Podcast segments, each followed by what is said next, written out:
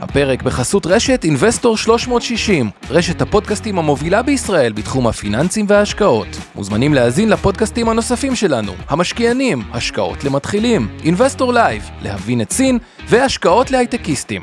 הופק ונערך על ידי שמע, פודקאסטים ויצירות סאונד.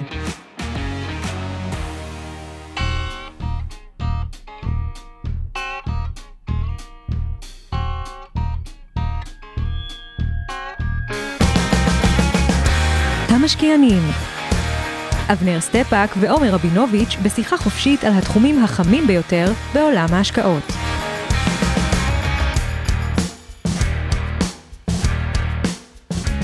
ערב טוב לכולם ולמי ששומע אותנו בפודקאסט הזה איפה שאתם אה, לא נמצאים שיהיה זמן נעים אה, וכאילו אין דרמה בפינת המכפילים.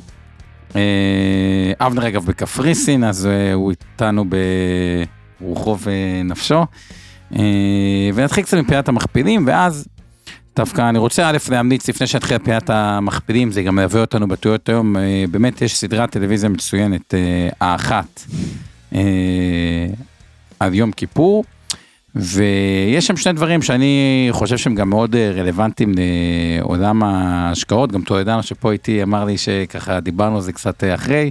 שיש לך קרוב משפחה ש... שנפל שם, כן. שנפל אה, אה, במהלך מלחמת יום הכיפורים, גם הוא ראה את הסדרה והמליץ בחום. אבל אמרנו שתי דברים, שמחברים את זה ביחד, את ששת הימים ויום הכיפורים, אז יש שני דברים שהמוח האנושי לא מסוגל כמעט לקלוט, זה נכון לגבי הרבה דברים, אה, גם לגבי השקעות. אחד זה הצלחה בלתי רגילה, שאפשר לקרוא לזה מלחמת ששת הימים, שבאמת הייתה הצלחה בלתי רגילה במובנים הצבאיים. ויום כיפור, לפחות ההתחלה שלו, אגב, מי שראה את הסדרה, בסוף הסוף אנחנו מכירים את הסוף שהוא, שקורא לו סוף טוב, אבל ב, ב, ב, יחסית לאיך שזה התחיל, הסוף היה מוצלח, אבל את ההתחלה הלא כל כך מוצלחת שהייתה, וגם הדגש שם על כמה זה היה היעדר הכנה. ראו את זה לדעתי זמיר, איך השם הפרטי שלו? לא זוכר את שמו. אה, שמפקד בעצם הטייסת עם הפנטומים המרכזית של מדינת ישראל, בכלל היה בחו"ל, בנסיעה שהוא טס אליה כמה ימים לפני שהתחילה המלחמה. אז אפשר להבין עד כמה זה היה הפתעה, וכידוע חיל האוויר במדינת ישראל הוא חי חשוב, גם במלחמה הזאת מן הסתם הוא היה אה, חשוב, גם הסדרה מתמקדת ב... ברובד הזה. צללנו עומר אה, לששת הימים ליום כיפור אולי רגע נלך צעד אחורה נגיד על מה אנחנו רוצים לדבר היום. לא, אז, אז התיאוריות המרכזיות של אה, משקיעים הסיבה שצללנו זה לדעתי השורש הת, הטעות היא אחד לא להבין את הנושא של הצלחות ואין מה לעשות אני חוזר על זה בהרבה פודקאסטים.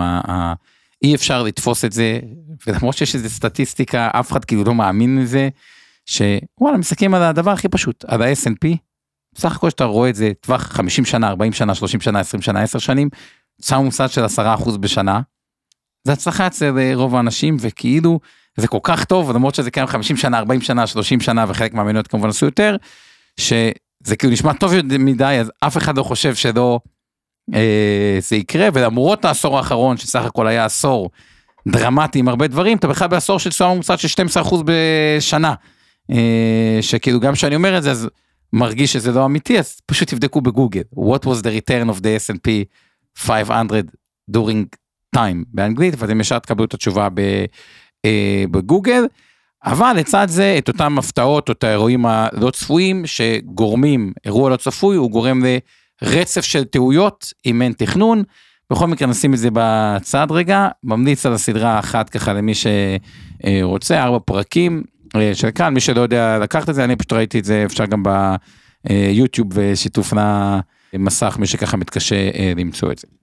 אז בואו נתחיל אבל לפי הסדר הכרונולוגי, בואו נלך לפינת המכפילים, ומה שאנחנו רואים פה זה את הדרמה של תשואות האג"ח שהולכות ועולות. כרגע הברית, התשואת אג"ח לעשר שנים היא כבר 4.55, ואחד. למה זה דרמה? כי מן הסתם האג"ח נותן איזושהי פרמיית סיכון, למרות ששימו לב, היום פרמיית הסיכון באג"ח הקונצרני היא מתחת הממוצע ההיסטורי, עומד באחד אחד וחצי שהממוצע ההיסטורי יותר קרוב לשניים, כלומר אין פיצוי אמיתי באג"ח הקונצרני, אבל אפשר להניח שאפילו האג"חים הבטוחים ביותר, כמו מקדונלדס וכו', נותנים באזור החמישה, חמישה וקצת אחוזים, שזה כבר תשואה שהיא בהחלט אה, חלף מניות, והשוק על פניו בארצות הברית יתקשה להתרומם כשהתשואה היא, היא ברמות ה... האלה, קיבלנו את התשואה עולה, לצד זה גם צריך להגיד ה snp מעט נראה יותר אטרקטיבי, עבר למכפיל אה, רווח של אה, 18. בגלל קצת הירידה, ואנחנו הולכים לעונה דוחות אה, כספיים שיהיה מאוד מעניין אה, לראות מה קורה בארצות הברית, אגב גם מאוד מעניין מה אה, יהיה בה בישראל, אבל אם אנחנו מסתכלים על כאילו הגל שקרה לנו פה, ה snp הוא כאילו לא מאוד מאוד רחוק משיא כל הזמנים, אבל ריאלית הוא די רחוק, כי תחשבו בשנתיים האלה האינפלציה הייתה מאוד מאוד גבוהה. אז אם יש לנו את המרחק מה snp הנומינלי, בואו נקרא לצורך העניין אני תכף אגיד לכם, אתה יכול לבדוק לי מה המרחק מה-C ב-S&P? שאני אתן את המספר המדויק עוד רגע, אני אגיד אותו. נומינלית, ריאלית, אנחנו הרבה יותר רחוקים, ולפחות אה, לפי ההיסטוריה, אחרי כל שפל, הגיע אה, C, מאיפה ה-C הבא יבוא לדעתי, שהמשבר הזה התחיל כתוצאה מזה שהעלויות של העובדים ובכלל העלויות של חברות עלו, ועכשיו יש סיכוי טוב שנראה גם אם ההכנסות לא יעלו הרבה, או חברות שיכולות, המונופולים, החברות החזקות, טיפה עלייה של מחירים, זה מקום אה, אחד, או גם מעט אה, התייעלות, שאחרי שיש גל של אה, הוצאות, חברות חושבות איך יכולות להתייעל, להתמקד במה שחשוב. אה, ה-S&P היה בשיא של 4766 אה, בסוף אה, 2021, ועכשיו אנחנו ב-4320. אז נגיד, נגיד סדר גודל של 10 אחוזים כן. מהשיא, אה, נומינלית אנחנו 20 אחוזים מה... אה, אנחנו 20 אחוזים מהשיא, שזה לא מעט, כלומר, תיאורטית, יש לו עוד אה, דרך ארוכה למעלה בשביל לכבוש שיא חדש, מה שנקרא, אם אנחנו לוקחים גם את האינפלציה בחשבון, וחברות לאורך ההיסטוריה ידעו להתאושש, ידעו אה, להתייעל, גם שמתחילים בצורה לא טובה ושיש משהו שמפתיע, ראינו את זה אפרופו עשרת יום הכיפורים, ידעו בסוף לייצר איזושהי תוכנית אה, אה, פעולה שהובילה לניצחון, אותו דבר חברות ואורגנים עסקיים. גם בישראל התשואות על האג"ח עלו, שימו לב, אנחנו כבר ב-4.1 אחוז תשואת אג"ח לעשר שנים, שזה אגב בשורה מאוד רעה לכל נוטלי ה... אה, כי יש כל מיני חלקים במשכנתה, חלק אחד זה החלק שצמוד לפריים או לריבית שהוא כבר עלה מאוד, ואם תהיה עוד העלאת ריבית הוא עוד יותר יעלה. אה, אבל גם יש את החלק הרבה, לקחו עוגן שמשתנה כל חמש שנים וכו', העוגן הזה בדרך כלל צמוד לאג"ח מדינת ישראל לחמש שנים, לעשר שנים, והתשואה עולה, זה אומר שכשיהיה את ההתחדשות של הריבית, היא גם הולכת להיות אה, אירוע לא כל כך נעים.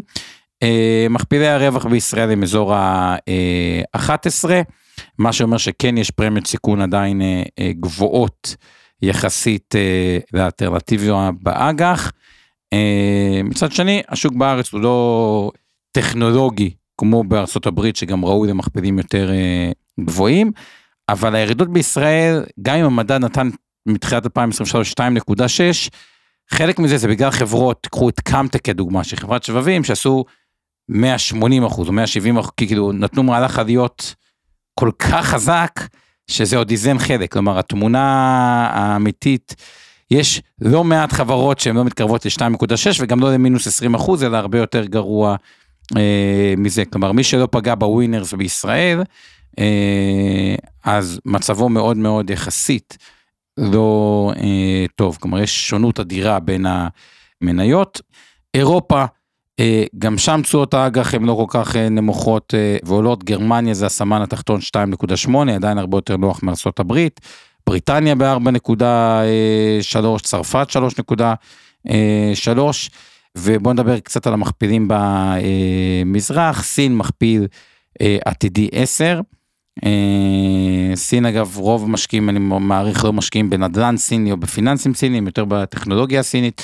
חברות כמו עליבאבא וטנסנט אה, וכו' אה, היו לא מעט מחקרים עכשיו על עליבאבא שהם דווקא בתוך תהליך שמה שנקרא כשחברה היא קונגלומרנט, כלומר שמכילה הרבה מאוד חברות בתוכה, אחת מהשיטות להציף ערך שהחברה במחיר נמוך, היא להתחיל לפצל בין הפעילויות, וזה מה שהם מתחילים אה, אה, לעשות, כלומר, הסך החלקים שווה יותר מהשלם, אה, זה הטענה שלהם, וככל שהם ימשיכו בתהליך, הרבה צופים שתהיה שם איזה הצפת ערך ככה, כי הרבה פעמים סין, למשקיע הישראלי הטיפוסי יותר מזוהה עם בבא וטנסנט, ואולי עוד איזה חבר, כמה חברות טכנולוגיה מובילות. יפן, תשואת האג"ח היא עדיין נמוכה 0.7, אבל זה אחרי ששנים היא הייתה עוד יותר אה, נמוכה מזה, ואחת הטענות שפתאום מתחילה אינפלציה ביפן, שככל שתשואת האג"ח שם תעלה, הרבה כסף יפני שכרגע מושקע באג"ח ארה"ב, כאילו יחזור ליפן ועוד יותר יקשה על אג"ח אה, ארה"ב, היפנים מחזיקים בגלל התשואה הנמוכה של האג"ח המון אה, אגרות חוב האמריקאיות. אז זה ככה לגבי uh, פינת המכפילים, גם נכנסים חודש בישראל שחודש פוליטי נקרא לו יחסית מורכב עם כל נושא הבג"צים ואיך זה ישפיע, כלומר יש פה איזה אלמנט של חוסר ודאות. אגב, בדרך כלל שואלים אותי איך זה יכול להיות שיש דיון בבג"ץ והשוק עולה, או שיש דברים כאלה, כי על פניו מצפים שכשמגיעים אירועים כאלה, אז uh, השוק מאוד מאוד uh, ירד.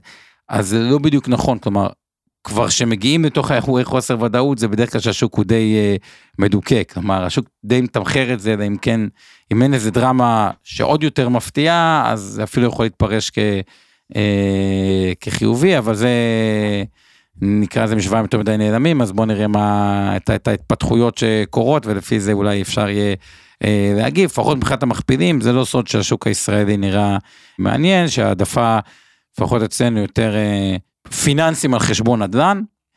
יש גם הרבה חברות יצואנויות שסך הכל דולר ויורו חזק עושים להם אה, טוב, והיבוא קצת יותר אה, קשה.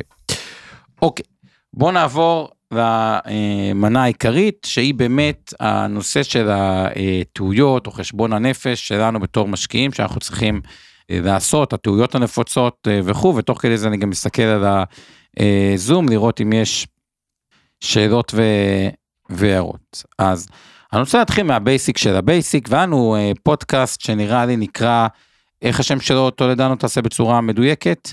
מהדירה הראשונה ועד לפנסיה, תכנון פיננסי לחיים, שעשית פה עם אורן במסגרת המשקיענים לפני חודש וחצי. מהדירה הראשונה ועד... באוגוסט פרסמנו אותו. אה, אה, ועד הפנסיה, תכנון פיננסי לחיים, ש- שאני מאוד ממליץ עליה, כי, כי אני חושב שהטעויות שה- מתחילות מהיעדר התכנון הבסיסי, ושחושבים על זה, לעומק, וככל שיצא לי לעשות יותר תכנונים, ואני אומר לכם, אני כבר אחרי מאות רבות של תכנונים, מאנשים מסכומים שונים, החל מ...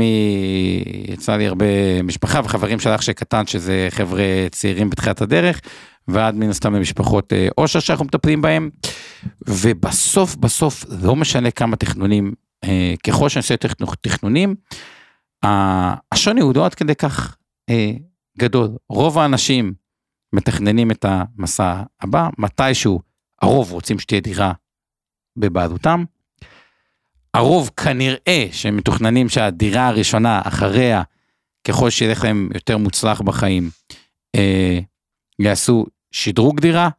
אגב, אם יש תקלות, אחרי שעושים שדרוג דירה, לפעמים נאלצים להיות בשנמוך דירה, שזה פחות אה, אה, אה, אה, סימפטי, אפרופו הצלחות וכישלונות, אבל הרוב דירה, אחרי זה יש נושא של שדרוג דירה, אחרי זה יש את הסכנה שמטרידה את כולם, מה יקרה אם אני לא אעבוד עד גיל הפרישה, בין אם אני לא רוצה, לא מסוגל, הנפש שלי כבר לא מסוגלת להמשיך אה, לעבוד כתוצאה משחיקה, אה, אה, ומה שאני מכנה תקופת המדבר, כלומר אותה תקופה שבעצם אני לא מייצר את התזרים אה, שהתרגלתי אליו, ואחרי זה, בפרישה, היום הפרישה של היום, למי שלא מכיר, גילאי 60, 65, זה ממש לא מה שהיה של פעם.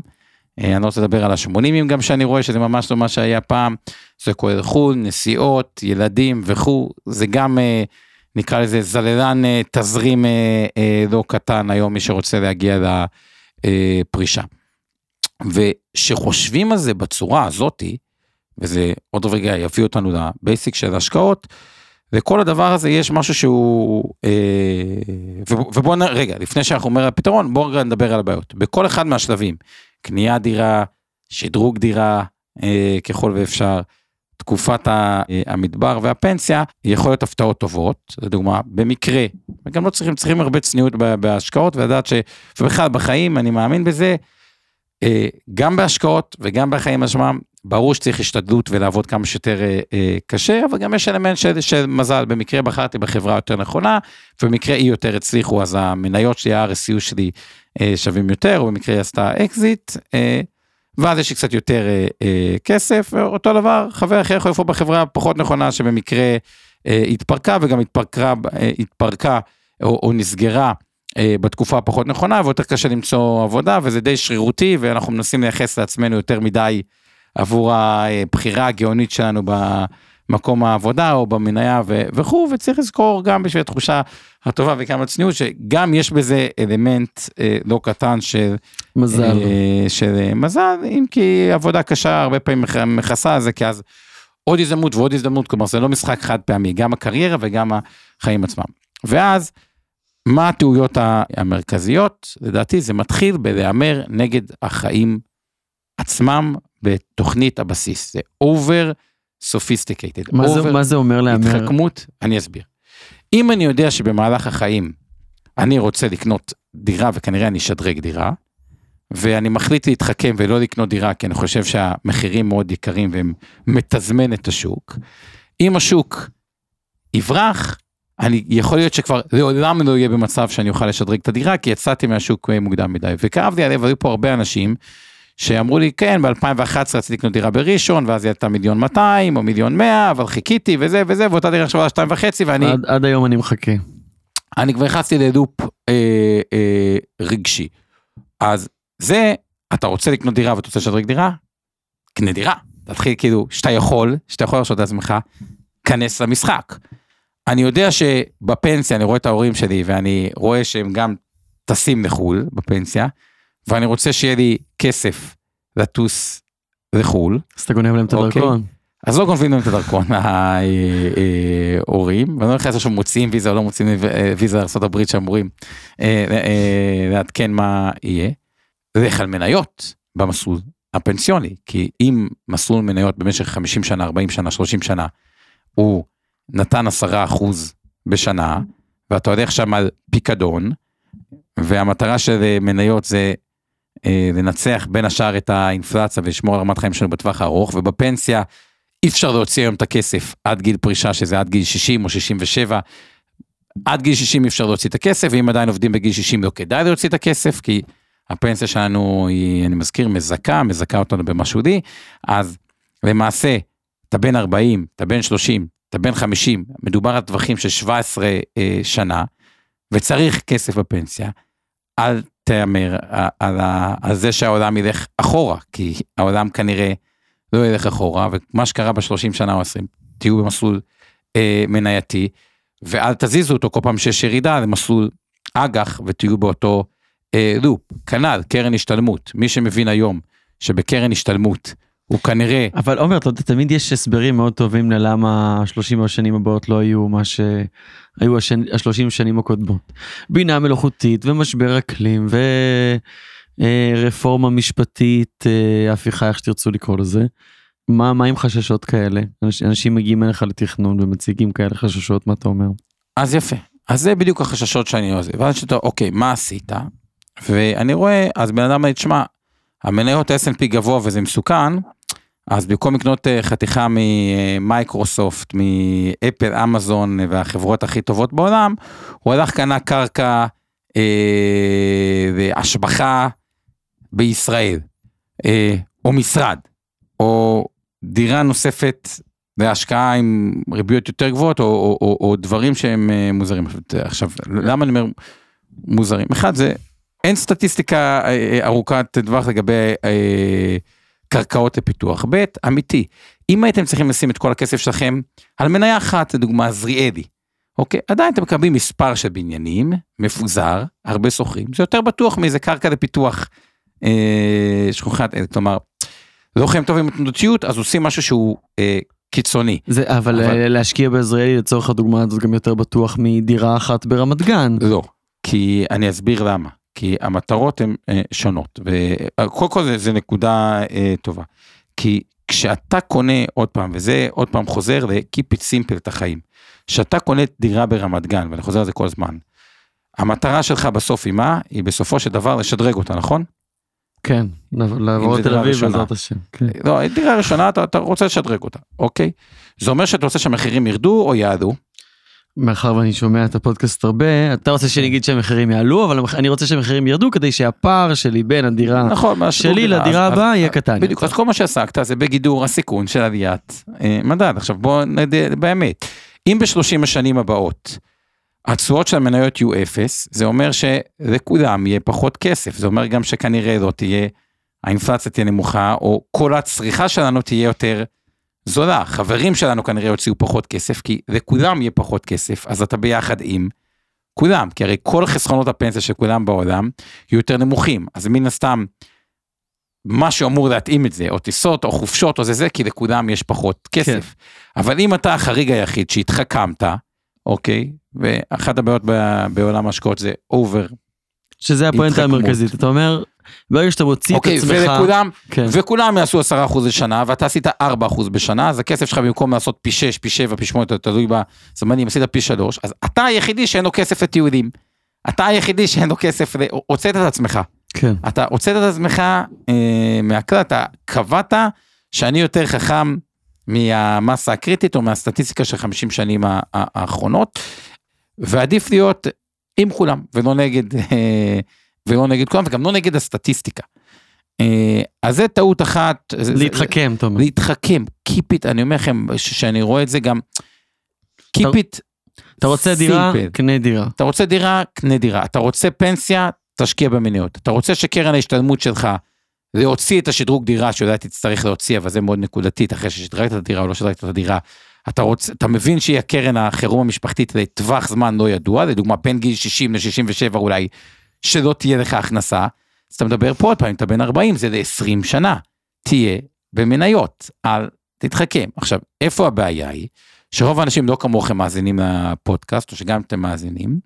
הבעיה מתחילה בין השאר בעיתונות, שמסבירה לנו בצורה לוגית ונכונה אגב, למה השוק יורד. השוק לא יורד סתם, יש לו סיבה לרדת, אוקיי? כי קרה משהו, כי אקלים, כי מלחמה, כן. כי קורונה, כי לו, היה לו משהו. הרבה סיבות לרדת במהלך 23, והנה אנחנו, השוק בארצות הברית דוהר למעלה. ה- ה- עלה, אבל הנקודה היא שברור שהוא ירד, כי מסתכלים גם ומספרים לנו, אוקיי, עם סטיית התקן ב-S&P 16% בשנה, אוקיי, ויודעים שהתפלגות נורמלית, למי שלמד סטטיסטיקה, היא פלוס מינוס שתי סטיות תקן, כלומר, הוא יכול לנוע 32 אחוז מעל הממוצע שלו ומתחת הממוצע שלו, ועדיין לחשב במסגרת התפלגות נורמלית. זה אומר שירידה של 20 אחוז במדד היא נורמלית, ומה זה משנה אם זה עכשיו בגלל ההתפרקות קר- קרחונים באנטארקטיקה שעכשיו היא בכותרות, או, או, או, או בעקבות מה. זה יקרה בגלל משהו שיסבירו אותו לנו בעיתון. אז מה, אז עכשיו אני אאמר נגד הפנסיה שלי ואקח את הפנסיה לאג"ח וזהו, ואם טעיתי אז Game Over על החיים שלי, אז, אז הטעות המרכזית היא לא to keep it simple. עכשיו בוא נבין לשורש העניין, למה אנשים עושים את הטעויות שהם עושים, שאחד לא keep it simple כי אין להם תוכנית, ושתיים, בתוך התוכנית כבר יש תוכנית, כמו שיש במלחמה תוכנית ואז משנים אותה ישר, טועים. דוגמן כאילו. חמש. מה? דוגמן כמו חמש. שהלכו בסרט היה איזה תוכנית והלכו לאיזה דוגמן חמש שאין מטרות אין כלום ותכלס הלכו לתוך אה, אה, ניסו. אולי התחכמות אה, יתרה כתוצאה מפאניקה ושכל אחד יצפה וישפוט אה, אה, בעצמו אז שורש לדעתי הבעיה הוא נובע לחץ נובע כמו שבמלחמה מחוסר ודאות או מהרבה דברים מחוסר ודאות. עכשיו איך אה, משטחים את חוסר הוודאות. אני ראיתי לאורך השנים שכמעט כל הטעויות, כמעט כל הטעויות נובעות מהנושא של תזרים. אם אני מרגיש בטוח בתזרים שלי, אני פחות אעשה טעויות. מה הכוונה? במהלך הקורונה כמות הטלפונים שקיבלתי מאנשים עם פנסיה גבוהות, תקציביות או פנסיות או זוגות שיש להם פנסיה גבוהה, הייתה נמוכה לאין שיעור מאנשים שיש להם פי שלוש בכסף, אבל אין להם פנסיה בכלל, והתחילו לעשות אה, קו ישר איך כל הכסף שלהם אה, אה, נמחק ונעלם, ואז נובעת פאניקה. אז בתקופת העבודה, כאילו, פחות מסתכלים על הפנסיה, כי זה רחוק, וכאילו עובדים ויש תזרים, אז באמת בפנסיה פחות עושים טעויות ומעבירים את זה כל שני וחמישי. אגב, כבר סיבה לשים בפנסיה יותר סיכון ובהשתלמות יותר סיכון מאשר בפרטי. אבל הנושא של לדאוג לתזרים לשנים הקרובות הוא קריטי. אז מי שלא עובד, לדוגמה, שישים רובד בקרן כספית אפילו, שהיום מקבלים עליה הרבה, שהיא תכסה אותו. יפה, אז, אז קודם כל הגענו למסקנה, ש, או, או מסקנה, לפחות מהניתוח הסטטיסטי שיש שם מאות אה, תיקים, היעדר תזרים הוא גורם לכשל בקבלת החלטות. ואז מה שאנשים עושים, הם מבינים שתזרים חשוב להם, אז הם עושים את אחת מהטעויות הבאות. הם חושבים כל הזמן על ההשקעות במונחי אה, תזרים.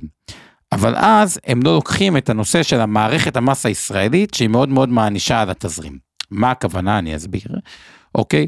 לקחנו השקעה שנותנת לנו, אה, או, או, או מסתכלים פתאום רק על התזרים, ואז פתאום ראיתי אנשים, כן, השקעתי בחניון אה, באנגליה, שהביאו לי חנייה ספציפית, כי היא נותנת תזרים, כבר איבדו את מהות ההשקעה, כמובן שזו השקעה שהלכה לאיבוד אי שמה ושילמה שנתיים ואז אה, נעלם או התפרק או משהו כזה, כי השיקול המרכזי היה, כי התזרים חשוב, אבל השיקול המרכזי היה אה, בנושא התזרימי. עכשיו, תזרים במדינת ישראל פותרים על ידי הדבר הבא. תדאגו פשוט להוראת קבע, וזה לא משנה, אנחנו עושים את זה המון, או מפוליסת חיסכון, או מקרן כספית, או מכל דבר, שתספיק לשנים הקרובות, למי שאין תזרים או שיש בעיה תזרים, ופשוט שנכנס לכם לחשבון כל חודש.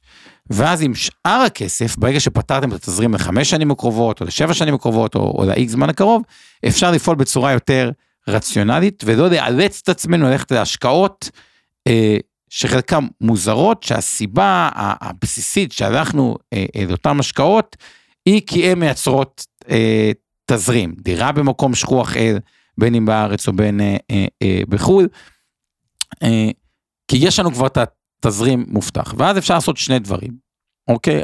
אחד, אה, הנקודה של התזרים הייתה ברורה, אתה יודע לנו ש... ברור, מובן. יפה. ואז במערכת ה... ה... ואז כשאנחנו מבינים את התזרים, אז מה הבנו? אנחנו צריכים תזרים, אוקיי, ואפשר לדאוג לו מפוליסת חיסכון הוראת קבע, או מ...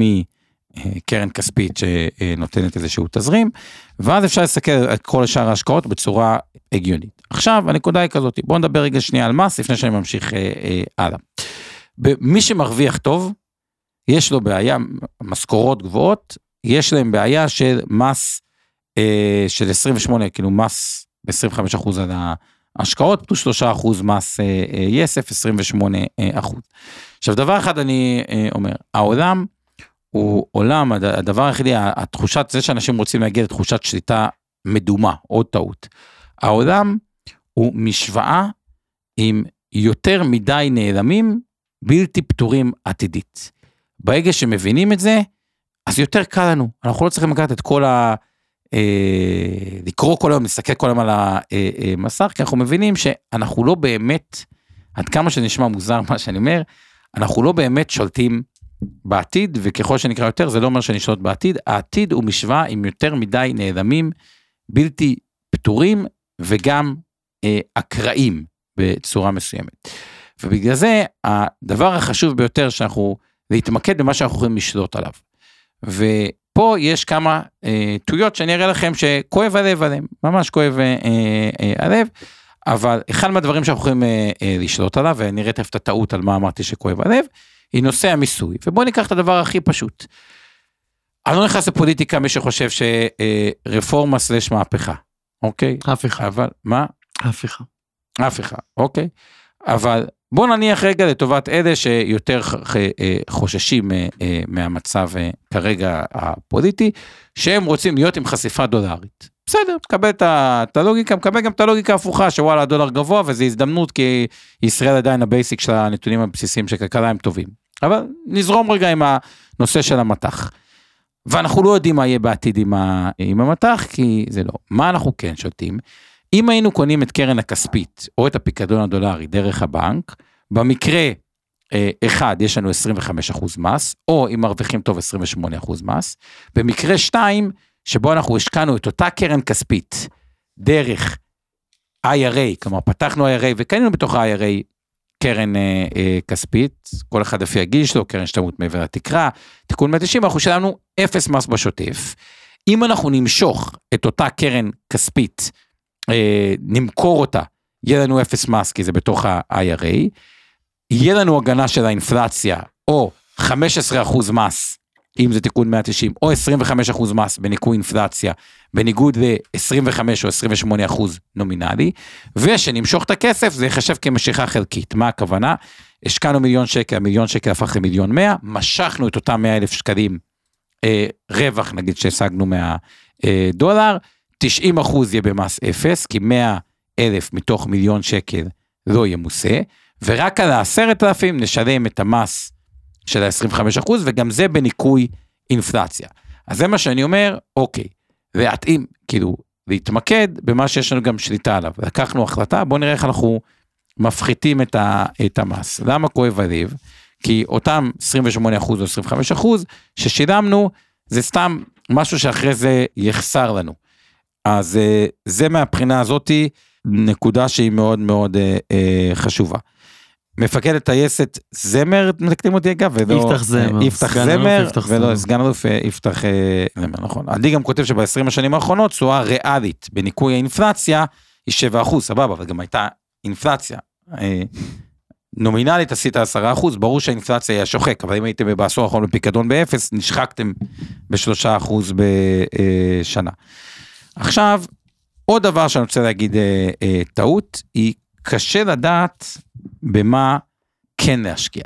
כי להחליט במה כן להשקיע, יש הרבה אפשרויות, אה, וזה קשה, יש הרבה אופציות. אבל לפעמים יכולה להיות החלטה במה אני לא משקיע. ויש הרבה דברים שלפעמים מרגישים חוסר היגיון מוחלט.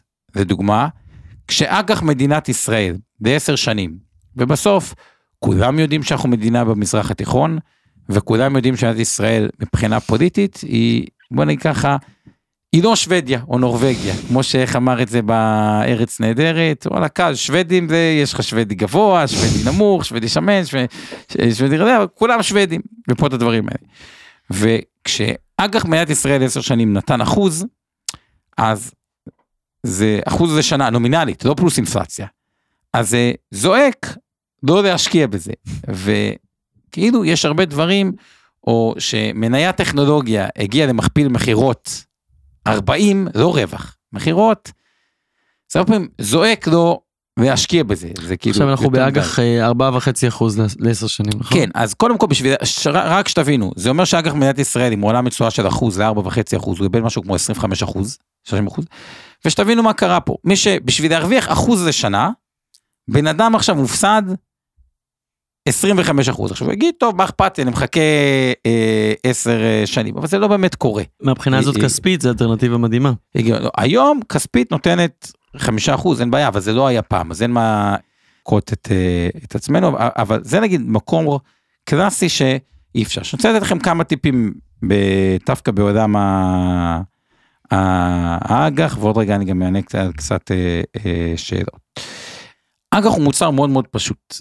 אה, יש את התשואה שהוא נותן, ואם לוקחים אג"ח קונצרני, יש את הפרמיית סיכון.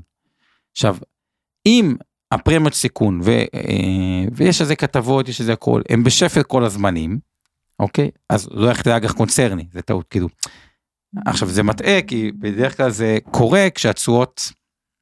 דווקא אחורה נראות טוב, כי כן. כן. תשואה יורדת זה מחיר עולה, אבל נגיד בתחום האג"ח, דווקא בתחום הסולידי זה קל, אז בואו ניתן טיפ להיום ועוד טעות שאני רואה, אוקיי, זה, אם אפשר לקבל, עוד פעם, לדעתי, Keep it simple בחיים, אפשר לקבל בקרן כספית 5. הרבה אנשים הולכים על אג"ח קונצרני שנותן 5, כי כאילו הקום תשואות הוא אה, הופכי, בדיוק מי שכתב פה הערה, אג"ח ל-10 שנים נותן 4.1, כשקרן כספית נותנת 5. לפעמים עדיף Keep it simple, כאילו, ללכת על החמש לטווח קצר, מאשר אה, לקוות, ל- 4-1, אולי הריבית תרד, אולי הריבית כן. לא תלך, הפרמיית סיכון היום מתחת לממוצע, בטוח תהיה נחיתה רכה, ואז האג"חים לא יתרסקו, כי עוד פעם, Keep it simple, שהמתמטיקה לא עושה היגיון, אז תחפשו את ההיגיון הבסיסי, אז אם אני מסכם את הדבר הבא, זה לא להשקיע בדברים שלא רואים היגיון אה, כלכלי מובהק. זה כמו שהיום אגב, דירה להשקעה ב- במדינת ישראל, אני מדבר לא על דירה ראשונה, אלא דירה שנייה, אם לוקחים את התשואה של שלושה אחוז שדירה נותנת, ושקונים דירה להשקעה נוספת, אם אתם עושים את זה לשמכם, זה עוד שמונה אחוז מס רכישה, ועוד עורך דין, ועוד מתווך, בשביל לקוות שאולי זה יעלה ביותר מ-10 אחוז בעתיד, כשפיקדון נותן חמש, אז גם, מתמטיקה לא עובדת, כאילו ממש חשוב to keep it simple, עזבו את זה שאם יש לכם שתי דירות ורוצים לשדרג דירה, זה כבר בלתי אה, אפשרי, וזו הטעות שאנשים אה, אה, עושים. אוקיי, אז שואל פה אה, ערן לוי, אוקיי, אבל אתה אומר רגע, keep it simple נגיד לגבי האג"חים הקצרים, מה קורה אם הריביות יורדות? אז קודם כל, אם הריביות יורדות, כנראה שהמניות יעשה טוב, כי כאילו הריביות ירדו, אז גם זה תלוי נחיתה רכה, נחיתה קשה. אז אם זה יהיה נחיתה רכה, המניות יעשו מאוד טוב. אם זה יהיה נחיתה קשה, משמע עם מיתון משמעותי, ופיטורים. וכותרות מאיימות בעיתונים. כן, ולא יהיה כמו שחושבים, נחיתה רכה, שלום עולמי, וכו' וכו' וכו', ובעיות אקלים, אה, אקלים אה, שמשי וסתווי, אה, סתווי בסתיו ושמשי בקיץ, ויהיה קצת יותר קשוח. אז זה שאתם בפיקדון או בקרן כספית, אז פתאום יש כסף נזיל בתקופה שיהיה הזדמנויות, ולא ירדתם חזק עם כל האג"חים הקונצרנים. אז אומרים, אוקיי, חטפתי במניות, אבל יש לי כסף לניצול הזדמנויות. אה, אז זה מהבחינה הזאת. בואו נראה עוד קצת אה, הערות, ואז נתחיל לסכם את העניינים. אה, אתה יודע, אתה רוצה להוסיף עוד איזה משהו? או... אני חושב שאפשר לקחת מהמצגת כמה דברים מעניינים שעמי רשם שם. אוקיי, אז בואו נראה עוד כמה דברים מתוך המצגת, את הדברים היותר אה, טריוויאליים, אז אני מסכם את הדברים היותר, אה, לדעתי זה Keep it simple, החיים הם מאוד מאוד מורכבים, אבל תחנות החיים בדרך כלל הן די ידועות מראש, ופשוט תשקיעו בהתאם לתחנות חיים הידועות. פנסיה, קרן השתלמות יותר מנייתי, משהו סולידי יותר בצד יום סגריר אולי אם צריך או איזה בלטם שקורה, וגם זה אפשר לעשות היום בקרן כספית, זה נהדר. והתקופות ביניים להיות בין לבין, נגיד למסלול אה, כללי, אני לא נכנס עכשיו להשקעות אה, אה, אלטרנטיביות, ואם אתם רוצים אי פעם להגיע לזה, אז נראה עכשיו. איזה עוד אה, טעויות נפוצות יש ככה ב, בשוק אה, ההון? אז אה, ככה אני נותן לכם בתור דברים ככה שכתובים בעיתונות. ניסיון לתזמן את השוק. יאללה, הבנו, ברור. בעיה. לא לתזמן. מה הבעיה- מה הבעיה בלתזמן אגב? שיותר קל לצאת, יותר קשה להיכנס. נכון. אגב, זה הערה נכונה, יותר קל לצאת, אה, יותר קל... אה, מתי חוזרים? לא יודעים. מתי חוזרים לא יודעים, והשנה הזאת היא שיעור בצניעות, הרי הכלכלה לא טובה והשוק עלה. למה? ככה, עכשיו מי מסבירים הפסיד לנו למה. כסף על זה? אני. אוקיי, יפה, בדיוק. פחד מהפסד. עכשיו, פחד מהפסד, אני מחלק אותו לשתיים. אה, קודם כל, זה טוב לפחד, אוקיי? גם אחד מהפרקים השניים, נגיד, בזה של האחת, מי שראה את הסדרון, באמת דיבר על פחד של ה... אה, של הטייסים, מדברים על זה או לא מדברים על זה, כל אחד זה מגיע בדר, בדרכים שונות, אבל כולם מפחדים מלהפסיד. אה, הנקודה היא שהפסד הוא לא חייב להיות ממומש ישר, תכף נדבר גם על הנושא של מתי כן מממשים הפסד, אבל בעיקר שמשקיעים במסלולים. לדוגמה מסלול מניות, מסלול כללי וכו', עזבו, זה תמיד יתקן את עצמו בהגדרה, by default זה יתקן את, ה, אה, את עצמו כלפי מעלה, כי ככה העולם עובד, אגב, שתי הנתונים הבסיסיים שתמיד חוזר עליהם, העולם גם עובד על זה שיש יותר מדי אנשים שבורחים בתחתית.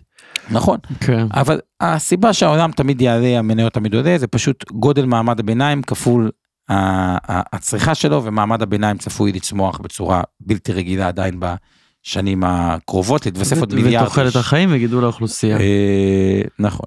תאוות בצע מוגזמת, אוקיי, אבל זה, אני לא חושב שיש הרבה מה אה, להרחיב, אבל זה בעיקר, בעיקר זה מתבטא בפולו טרנדים מאוד מאוד אה, אה, חזקים, כולם חוטאים בזה בצורה מסוימת, מה שהיה ב-2021 מרגישים לא הגיוני ללכת עם החברות אה, עם המכפילים הגבוהים.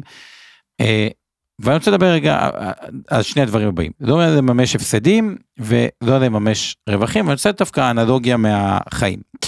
אה, בוא נגיד שיש לכם, לכולם יש חברים בצורה כזו או אחרת, טובים יותר, טובים פחות, אבל בוא נניח, יש חבר שאתם מאוד סומכים עליו, שאתם יודעים ששעה זה שעה, מילה זה מילה, אה, לא אכזב אתכם הרבה אה, אה, בחיים, ולעומת זו, יש חבר שאתם יודעים, שעה זה לא שעה, מילה זה לא מילה, אי אפשר לסמוך עליו, אוקיי? אין לו עקביות, זה לא, לא, פחות, חבר טוב, אוהבים אותו, אבל פחות... אה, נשמע כמו ביטקוין. אה. עכשיו, תדמיינו אותו דבר חברות ומניות. כנראה שאם יש מניה שעולה ועולה ועולה, שוק ההון בדרך כלל עושה את זה עם הנהלה שעומדת בתחזית שלה, אה, שהיא לפעמים מפתיעה אפילו לטובה, ועושה את זה עוד פעם ועוד פעם ועוד פעם. וכנראה שבאמת השוק נותן לזה איזושהי פרימיה, נכון, היא יותר יקרה מבחינת המכפילים קצת. והפוך, מניה שההנהלה שלה מרגישים שהיא מחרטטת, לא עומדת, מבטיחה הבטחות ולא מקיימת אותן, כנראה שתיסחר במכפיל אה, זול. אני אומר כנראה כי תכף יש חריגים. אה, ואותו דבר רגע עכשיו זה לחיים. איפה אתם הייתם מעדיפים לשים את הכסף שלכם? בחבר שהוכיח את עצמו כל הזמן, ולהרוויח אולי פחות כי, כי יש איזושהי פרמיה, או בחבר שאכזב. אותו דבר זה במניות. לא לחתוך יותר מדי את המניות המורווחות, ולהישאר רק עם מה שנקרא לוזרס או המפסידות, כי יש סיבה שהן מפסידות. עכשיו, כן יש מקרים, וזה כן דורש יותר מחקר ויותר עומק אה, ויותר זה, שיש כשלי שוק, כלומר שיש באמת חברה טובה במחיר מצוין, במכפיל טוב, עם הנהלה טובה, זה קורה. אבל זה דורש מחקר להבין למה זה קרה, אולי סתם החברה הזאת בדיוק יוצאת מהמדד ויש לה מלא שזורקים אותה מהמדד ואז למרות שזה לא באשמתה זה אירוע טכני של יציאה מהמדד. היא חטפה מאוד מאוד חזק אולי חזק אה, מדי. אולי כל השוק יורד אבל היא בכלל לא קשורה לשוק. אולי כל השוק יורד והיא מניה פחות כמו ארגו בישראל כדוגמה. לא, לא, לא רוצה להיכנס לשמות ככל שזה גם אה, אה, אה, מוצדק שם או חברה שהיא ירדה על שכירות מאוד נמוכה והבנתם את זה אבל פה זה כבר אומר אתם לא מתחכמים אתם זה נקרא עבודה יסודית הבנתם שיש פה איזשהו כשל שוק ואתם רוצים לנצל אותו זה מצוין זה בסדר. אגב זה הכי טוב בהשקעות. או יש משקיע שאני מכיר נועם שעושה את זה מצוין הוא מחפש את החברות שיש טרנר ראונד מה זה ראונד שהשוק העניש אותה מאוד מאוד מאוד על היעדר תפקוד אבל כבר התחיל תהליך של מנוע חדש של צמיחה או משהו, או שהיא כבר כן עומדת בתחזיות שלה והשוק עוד לא נותן את הקרדיט על העבר. אגב, אחת הדוגמאות הישראליות היפות שהיו זה פריון שעלתה באלף אחוז אה, כמעט אחרי שהיא בעבר אכזבה, הגיע שם מנכ"ל, דורון, אה, היה טרנר ראונד יפה ואחלה, אבל זה מחקר ולהבין את הטרנר ראונד. אוקיי, ואז טוב, כל סוגיות האהבה ולרכוש על בסיס טרנדים וזה, זה ככה יותר... אה, אה, כמה דברים לגבי הרגשות, אוקיי? וכולם יש להם, אה, האמת, אני גם אציין את זה, כי זה קנייה לפי האקט העדר, זה או טעות די נפוצה, קנייה ומכירה על בסיס שמועות וטיפים. תשמעו, יש גם לפעמים סיבה שיש שמועות וטיפים, זה יכול להיות סתם קרן גידור שרוצה להיפטר ממניה ואיכשהו מוציאה כתבה כמה החברה אה, אה, נהדרת או דברים כאלה. כן, יש... זה באמת קורה אתה אומר? בוא נגיד ככה, אה, יש, אם אתה אוסף סחורה, אתה לא אה, תפיץ את זה, כי אתה רוצה לאסוף סחורה, נגיד במניה נכון, עשה את זה בשקט. כשסיימת לאסוף סחורה, אתה אה, תוציא את זה, אוקיי? ואז ככל שזה, זה, יכול להיות שהמעגלים הראשונים ייהנו מזה, אבל אחרי זה פחות.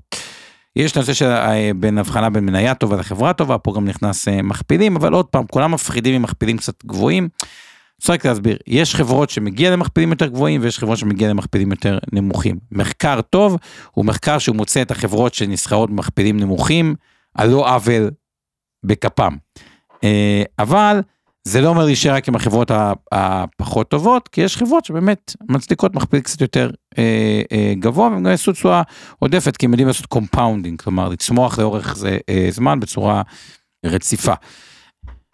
נטייה לרכוש מניות שנסחרות ברמה אופטית אה, נמוכה, זה אותו דבר, זה שחברה הגרף שלה נמוך זה לא אומר אה, שום דבר, בעיקר בישראל. ארה"ב יודעת להעניש מאוד מהר, בום, דוח לא טוב, מינוס 30 אחוז, ישראל זה פחות יודע להעניש, ומניה יכולה הרבה הרבה זמן ללכת אה, אה, אחורה. עכשיו, דבר לגבי אה, רגשות, ואני אומר לכם בתור אחד שעשה המון דברים גם נכונים בהשקעות וגם ב, אה, בעולם השקעות, וגם דברים פחות אה, נכונים. אין מה אה, לייחס לעצמכם, ו- וכולם יש בהם טיפה גאווה וחמדנות ותשוקה, והיה כתבה בדה מרקר ודיברו שם על קנאה וגרגרנות ו- ו- ו- וכעס ועצלנות וכו' וכו' וכו' והרבה דברים. בסופו של דבר, כן עבודה בהש... בהשקעות, אוקיי, היא, היא, היא מייצרת אצל אנשים אה, רגש, כי זה כיף לקנות משהו שזה עלה, וזה באסה לקנות משהו שהוא אה, ירד. קודם כל כדי לנטרל את הרגש בצורה אה, כזאת, אה, אני באמת חושב שהנושא של הצניעות בהשקעות הוא הדבר הכי חשוב. אם טעיתם, תזכרו, העולם הוא עם יותר מדי אה, נעלמים. אגב, מה הטעות הכי גדולה הייתה?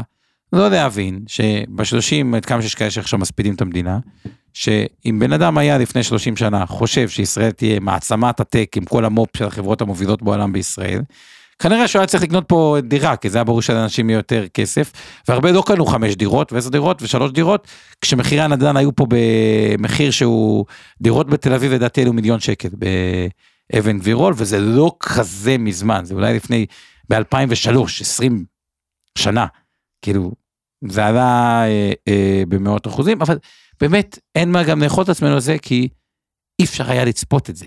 כאילו, זה עוד פעם, זה משתנה עם יותר מדי נעלמים וכו'. אז ברגע שמבינים את זה, אפשר אה, להתרכז בדבר היחידי שיש לנו עליו שליטה, או בשני הדברים, אחד זה קצת חריצות, כן, טיפה אה, לקרוא, להעמיק, להבין, מי שומע את הפודקאסט זה בדיוק מה שאתם עושים אה, אה, אה, פה, וזה אחלה. אה, ושני זה מיסוי. כמה שתחשבו יותר על פחות חיכוך, פחות שלם כסף מבחינת מיסוי, והיום שוק הישראלי, מי שפועל חכם, זה גן עדן מיסויי אה, לעבודה חכמה, זה עוד משהו שאתם יכולים לעשות. ושלוש, בואו נדבר מילה על העולם של השקעות פרטיות, אוקיי? עולם של השקעות פרטיות הוא עולם מורכב. רוב האנשים אגב, כולל אני שהתחלתי עם זה, ואני מודה בזה.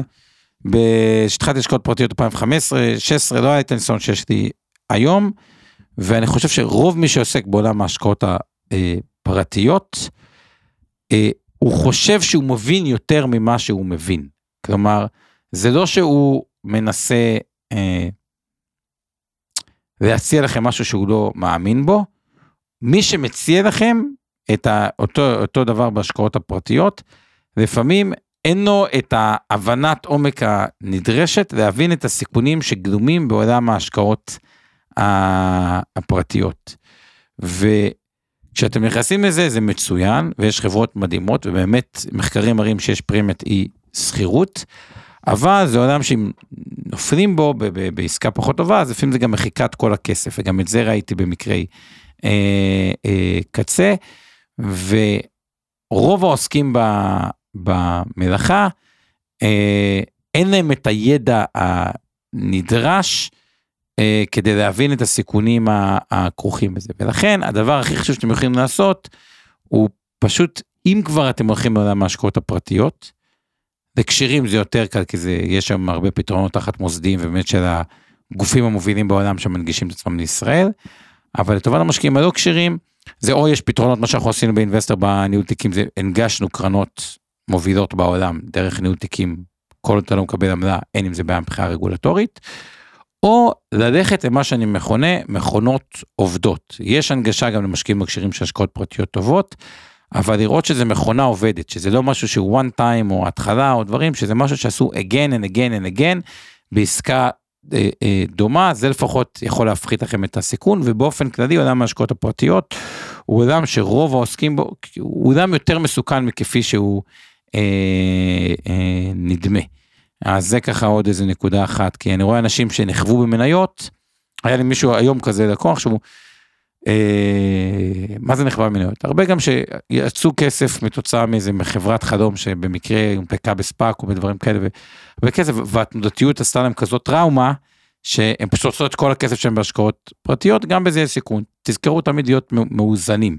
גם מבחינת השקעות פרטיות, לדוגמה דירה זה עסקה פרטית, אוקיי, או דירה לה, אה, להשקעה, לבין הכספים שהם בשוק אה, ההון, לבין גם היום יש אפשרויות לא רעות אפילו בכספית. אה, אז זהו, זה ככה המרכז. חג סוכות שמח חתימה טובה. חתימה טובה לכל הצמים, כל הכבוד. ונתראה בפרק הבא. שעוד שבועיים.